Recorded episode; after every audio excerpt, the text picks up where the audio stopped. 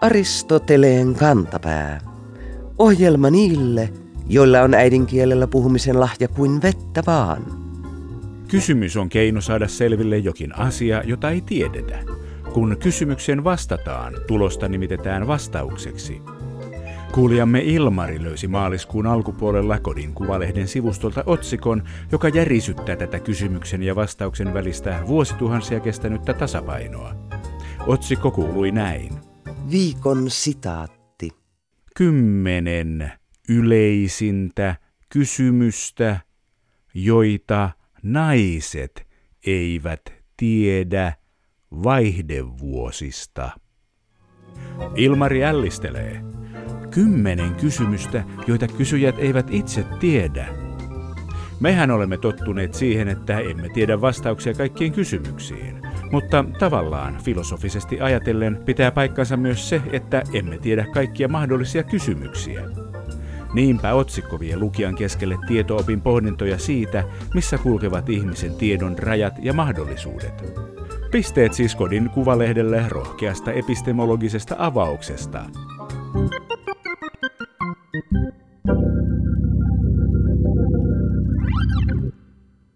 Suomalaiset rakastavat palavasti kieltään ja kielen muutokset saavat tunteemme kuohahtamaan. Alkaa tekemään uudistuksen synnyttämä kohina viisi vuotta sitten on kuitenkin pientä sen rinnalla, mitä jyrinöitä kieliuudistukset aiheuttavat Ranskassa. Pari vuotta sitten arvovaltaisen tyrmäyksen koki monen yliopiston, ministeriön ja viranomaisen tapa sisällyttää sanoihin sekä maskuliini- että feminiinimuoto pisteiden erottamilla lyhenteillä. Menetelmän tyrmäsi itse maan pääministeri Edouard Philippe tuomitsemalla sen sekavaksi. Samalla hän jyrähti, että ranskan kielessä maskuliinimuoto on neutraali muoto, joka viittaa kumpaankin sukupuoleen. Asiaa käsitellyt uutinen mainitsi, että Ranskan akatemia oli maininnut moisen pistekirjoituksen olevan ranskan kielelle hengenvaarallinen. Myös Ranskan akatemia on arvovaltainen taho. Itse kardinaali Richelieu perusti sen vuonna 1635. Ranskan akatemia ei kuitenkaan ole pelkkä kielitoimiston vastine, vaan se on valvonut tarkasti kulttuurin ja etenkin kirjallisuuden tasoa. Heti alkuvuosinaan se jyrähti esimerkiksi siitä, että Pierre Corneillen, suuren kansansuosion saanut näytelmä Le Cid, ei ole klassisten muotooppien mukainen, ja se on siksi huono. Molière taas oli hieno kirjailija, mutta häntä ei valittu akatemiaan, koska hän oli myös näyttelijä, ja se oli liian halveksittu ammatti akatemian jäsenelle. Uutisten mukaan Ranskassa ollaan erityisen tarkkoja siitä, että englannin kieli ei pilaa puhdasta ranskaa. Asiasta on säädetty kaikenlaisia lakeja ja säädöksiä. Onko englannin vastustus siellä kaiken kansan asia? Miten ranskalaiset suhtautuvat tietokonepelien englantiin? Miten Ranskassa opiskellaan vieraita kieliä? Emeritusprofessori Juhani Härmä kertoo.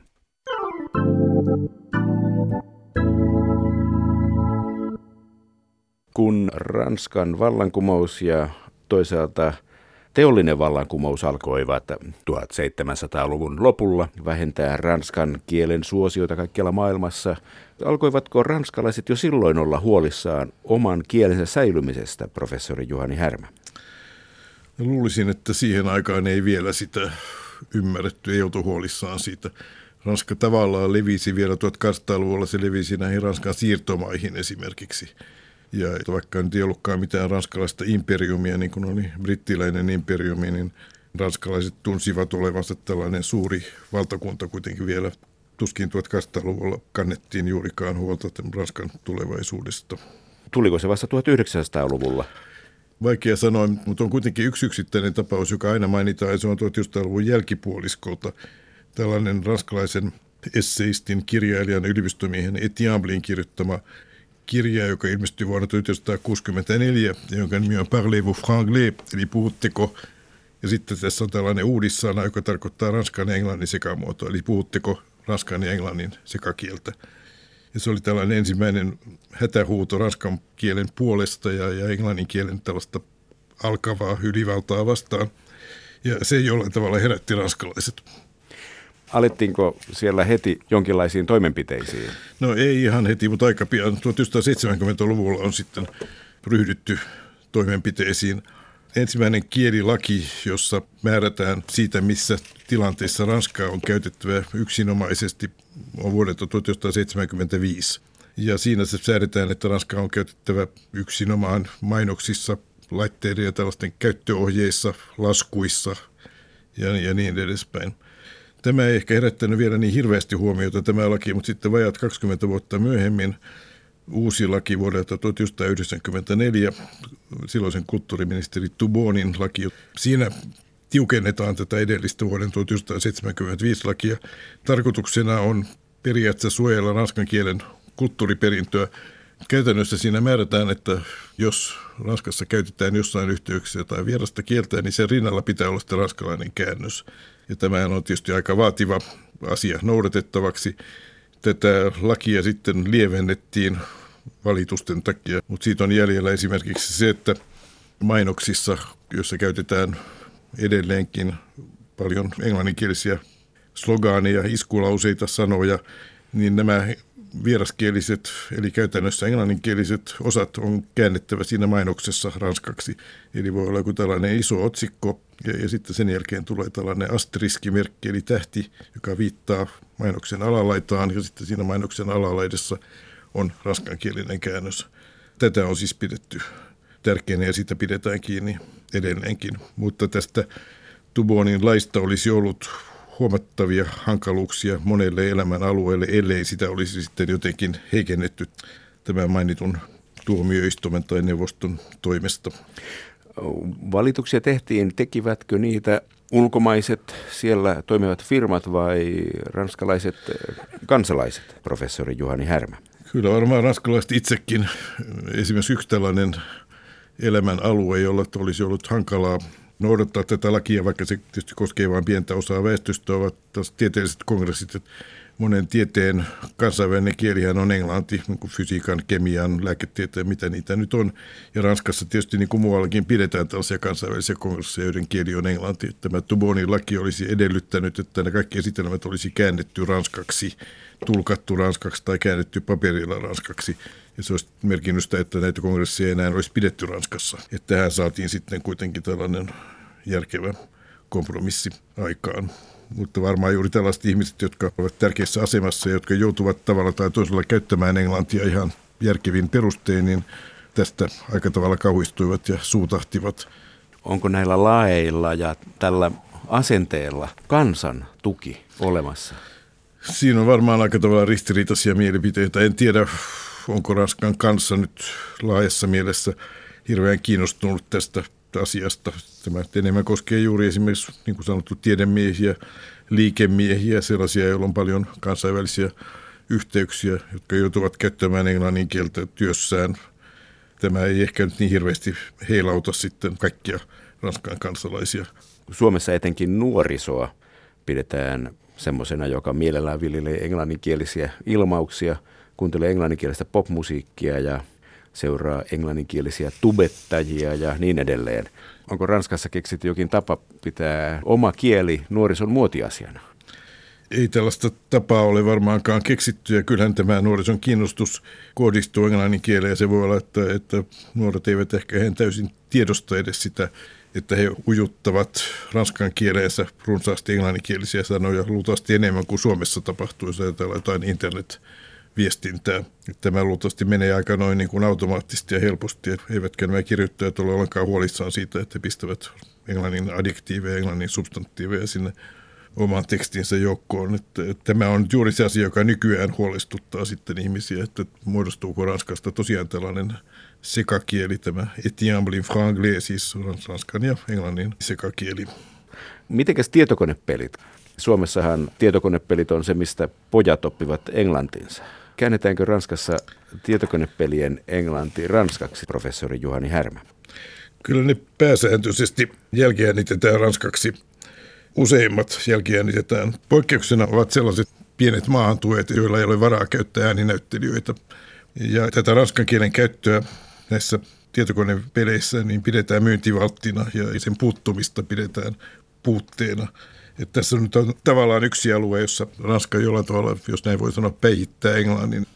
Niin, siis Ranska kuten monet Keski-Euroopan maat ovat sen verran isompia markkina-alueita, että amerikkalaiset ja englantilaiset TV-sarjat jälkiäänitetään eikä tekstitään niin kuin Suomessa. Joo, ne tehdään useimmissa tapauksissa ja, ja kun Ranskassa esitetään ehkä lähinnä englanninkielisiä elokuvia, niin kyllä niistä kaikista tehdään ranskankielinen äänitetty versio. Suurimmissa kaupungeissa voi sitten katsoa saman filmin joko ranskan kielellä tai englannin kielellä. Mutta televisiossa tosiaan nämä useimmat kanavat esittävät vaikka vanhoja amerikkalaisia klassikoitakin ranskaksi äänitettyä. Että ranskalaiset eivät välttämättä ehkä koskaan kuule, miten jotkut merkittävät amerikkalaiset näyttelijät ääntävät englantia, kun he, jos he haluavat katsoa ainoastaan ranskankielisiä versioita. Opetetaanko Ranskassa samalla tavalla englantia kuin Suomen kouluissa? Ei sitä varmaan ihan samalla tavalla. Siis Ranskassahan englannin taito ei ollut kovin korkealla tasolla, sanotaan 1900-luvun loppupuoliskolla vielä, enkä aikaisemminkaan tietenkään parannusta on selvästi tapahtunut. Ongelma on ehkä se, että Ranskassa tämä kouluopetus on enemmän tällaista opettajakeskeistä eikä opiskelija lähtöistä, niin kuin sen pitäisi olla tai niin kuin Suomessa on. Mutta kyllä tämä opiskelijoiden motivaatio on selvästi muuttunut ja luulen, että opettajien myös. Eli nuoret ranskalaiset ja nuoret aikuiset osaavat paremmin englantia kuin edelliset sukupolvet, niin se perustuu varmasti juuri siihen, että sekä opettajat että nämä opiskelijat että opetushallinnon suunnittelijat ovat suhtautuneet tähän englannin opiskeluun vakavammin kuin aikaisemmin. Onko Ranskassa opiskeltu sitten muita ulkomaankieliä? Italiaa, Espanjaa, Saksaa, professori Juhani Härmä? Kyllä niitä opiskellaan ehkä enemmän paikallisesti. Ei mitään tämmöistä niin kuin Suomessa on alakoulussa saakka saattaa olla kolmea kieltä jo. Ei, ei sillä tavalla. Siis Italia varmaan opiskellaan nimenomaan lähellä Italian rajaa esimerkiksi ja Espanjaa vastaavasti sitten lähellä Espanjan rajaa. Mutta ei tämä tarjonta voi olla sellaista kuin Suomessa on. No Suomessa ollaan oltu viime vuosina huolissaan suomen kielen asemasta muun muassa siltä kannalta, että yhä useampi tieteellinen lopputyö, tohtoriväitöskirja, kirjoitetaan jollain muulla kielellä kuin suomella, ja yleensä se on siis englanti, tämä tieteen kieli Suomessakin. Onko Ranskassa samanlainen tilanne tieteentekijöiden keskuudessa? Kyllä nämä englanninkieliset väitöskirjat ovat selvästi lisääntymässä, vaikka ne ovat vähemmistönä edelleenkin. Tähän tulee tietysti juuri tämä, että joissakin tieteissä kieli on englanti, nämä luonnontieteet ja lääketiede, fysiikka, kemia ja niin edespäin. Ja silloin on tietysti luonnollista kirjoittaa tämä väitöskirja englannin kielellä, vaikka ei se nyt ihan välttämätöntä ole. Että kyllä se on siis selvästi lisääntymässä, mutta, mutta tämä siis vaihtelee kovastikin tieteen aloittain, koska humanistisessa tieteissä ei, ei sen enempää Suomessa kuin Ranskassakaan välttämättä käytetä englannin kieltä. Siis Suomessahan kirjallisuustieteelliset väitöskirjat voivat olla esimerkiksi suomeksi ja, ja oikeustieteelliset väitöskirjatkin voivat olla suomenkielisiä, mutta siis selvä lisääntyminen englannin suuntaan näkyy kyllä Ranskassa. Toiset ovat huolissaan, toiset eivät ole. En usko, että kukaan on pahoillaan siitä, että joku fysiikan väitöskirja kirjoitetaan englannin kielellä. Varsinkin kun tämä kirjoittaja usein voi olla joku vieraileva tutkija. Tietysti Ranskaankin tulee enemmän ja enemmän ulkomaalaisia tutkijoita, jotka eivät välttämättä osaa ranskaa niin hyvin. Mutta tämä on tietysti sellainen suuri kysymys, joka jakaa väestöä se, että pidetäänkö huolestuttavana tätä ranskan kielen tulevaisuutta vai katsotaanko, että kieleen ei voi puuttua kielenkäyttö ei voi kahlita ja sen täytyy antaa niin kuin kulkea omia teitään. Niin, tämä hanakkuus säätää lakeja ranskan kielen turvaamiseksi antaisi vähän vihjettä siihen suuntaan, että kieltä ei pidetä niin itsenäisenä asiana kuin esimerkiksi monet kielitieteilijät pitävät. Niin, kyllä se näin on tietystikin. Ja, ja tuota, tämä Tubonin laki niin selvästi ei, ei ollut oikein harkittu tässä juuri kielitieteilijät eivät ole asioilla näissä tilanteissa, vaan poliitikot nimenomaan, ja silloin se jälki on sitten sellaista, että ei oikein harkita mitä mahdollisia seurauksia jostakin nopeasti koko kyhätystä laista voi olla. Mutta tämä on, on tietysti suuri kysymys, kun tämä Englannin vaikutus Ranskaan on oikeastaan siis suurempi kuin Englannin vaikutus Suomeen tällä hetkellä. Suomessa on puhuttu paheksuen siitäkin, kun Helsingissä on jo kahviloita, joista palvelua saa vain englanniksi. Olisiko tämä mahdollista Ranskassa, professori Juhani Härmä?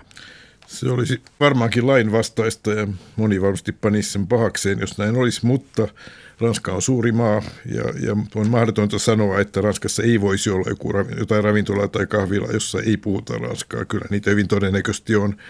Ajattelen esimerkiksi kaikkia tällaisia aasialaisten perustamia ja omistamia ravintoloita, mistä ja henkilökunta saattaa puhua englantia, mutta ei välttämättä ranskaa ollenkaan. Tämä voi olla kiellettyä, mutta mahdotontahan näitä kaikkia paikkoja on valvoa. Mutta varmasti jos tästä keskustellaan Ranskassa, niin se vähän niin kuin Suomessa niin herättää hieman pahennusta, että, miten on mahdollista, että ei voi käyttää omaa äidinkieltään paikallisessa ravintolassa.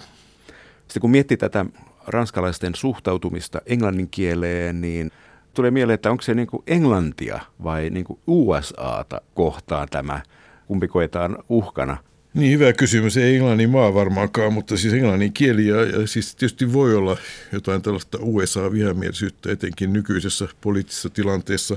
Toisaalta ranskalaiset ovat kuitenkin pitkään ihailleet ja ihailevat edelleenkin amerikkalaista kulttuuria, siis amerikkalaiset elokuvat, kirjallisuus, kuvataiteet, ne ovat kaikki suuressa kurssissa Ranskassa. Ja tämä on sellainen laaja alue, jota ei millään tavalla halveksita, johon ei millään tavalla suhtauduta negatiivisesti.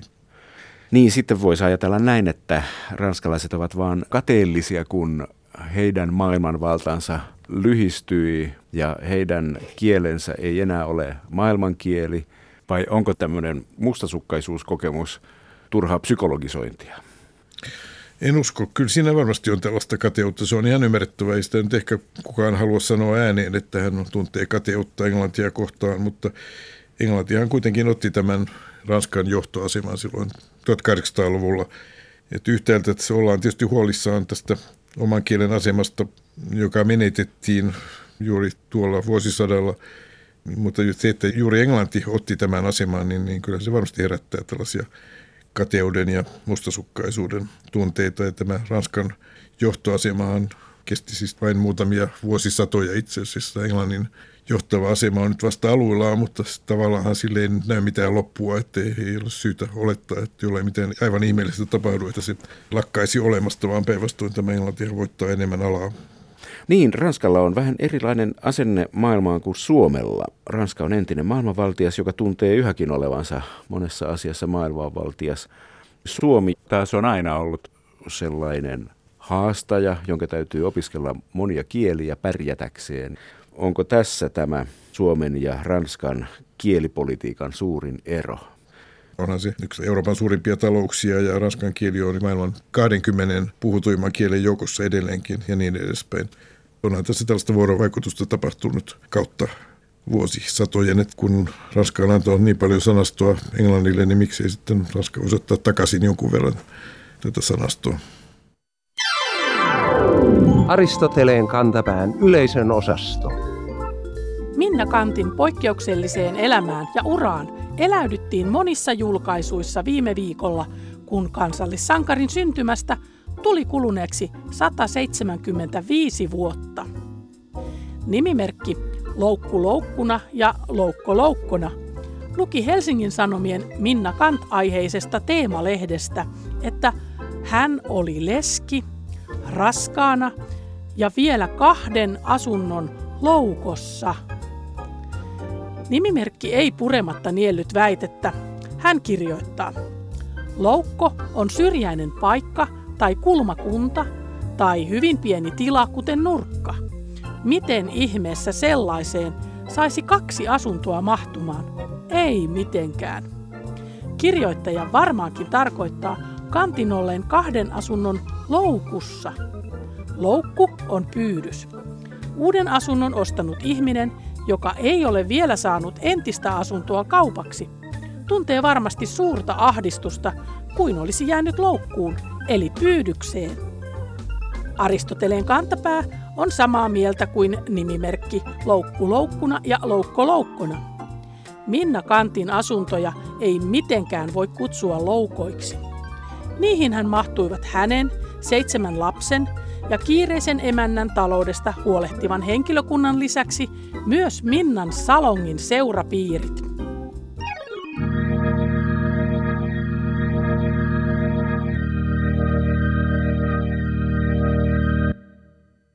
Kirjoitustaidon idea on helpottaa ihmisten elämää. Aina joskus eteen tulee kuitenkin tekstejä, joiden edessä on pakko pyytää ammattiapua – Kuulijamme Taisto P. kohtasi tällaisen tekstin Tekniikka et talouslehdessä tammikuun lopulla. Juttu käsitteli sitä, voisiko EU-maa kieltää polttomoottoriautot.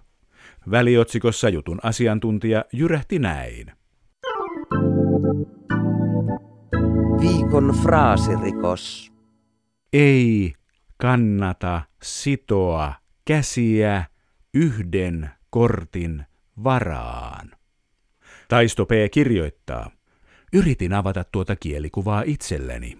Huonosti onnistui. Voisitteko te olla avuksi?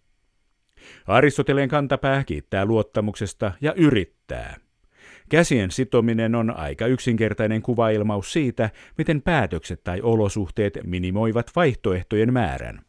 Laittaa kaikki yhden kortin varaan taas on korttipeleistä tuttu vertaus merkittävälle riskinotolle. Kun nämä merkitykset yhdistää, tehdään päätöstä, jonka toteuttaminen tai toteutuminen on riskaabelia. Mutta koska kuva käsien sitomisesta pelikortin varaan on melkoisen väkinäinen ja koska ilmauksen lukija joutuu pyytämään sen tulkintaan apua, Aristoteleen kantapään korttifraasien patakunkku julistaa kirjoittajan syylliseksi painovapauden väärinkäyttämiseen vääristyneen kuvailmauksen tuottamiseksi. Tuomio on ankara, mutta oikeudenmukainen. Kirjoittaja viettäköön korttiillan kavereittensa kanssa kädet sidottuna, jotta oppii tarkentamaan kuvailmaisujaan sujuvampaan suuntaan. Viikon sitaattivinkki. Kardinaali Richelieu perusti Ranskan akatemian jotakuinkin 30-vuotisen sodan puolivälissä. Se nosti antiikin filosofian Platonin vuonna 385 ennen ajanlaskun alkua perustaman akatemian uudelleen muotiin arvovaltaisella tavalla, ja sen vanavedessä Ranskassa perustettiinkin seuraavina parina vuosisatana neljä muutakin akatemiaa.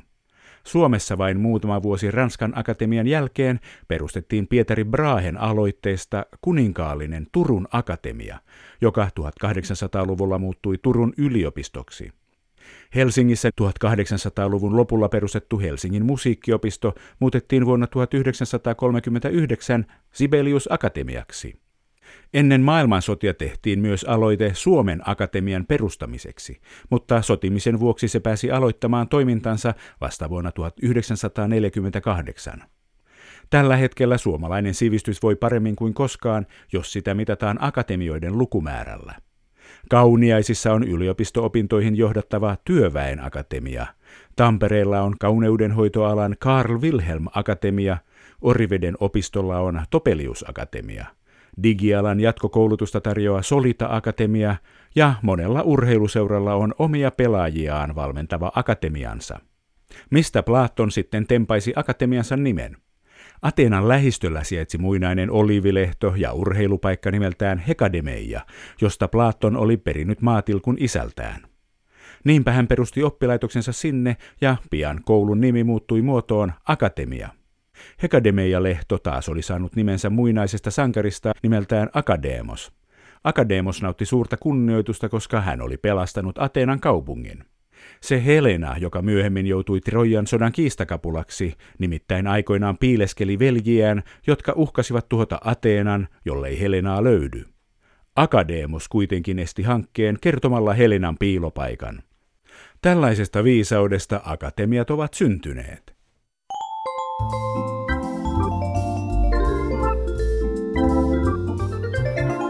Kerro Aristoteleen kantapäälle, mikä särähtää kielikorvassasi – Tee se internetissä osoitteessa www.yleradio1.fi kautta Aristoteles tai lähetä postikortti PL 58 00024 Yle.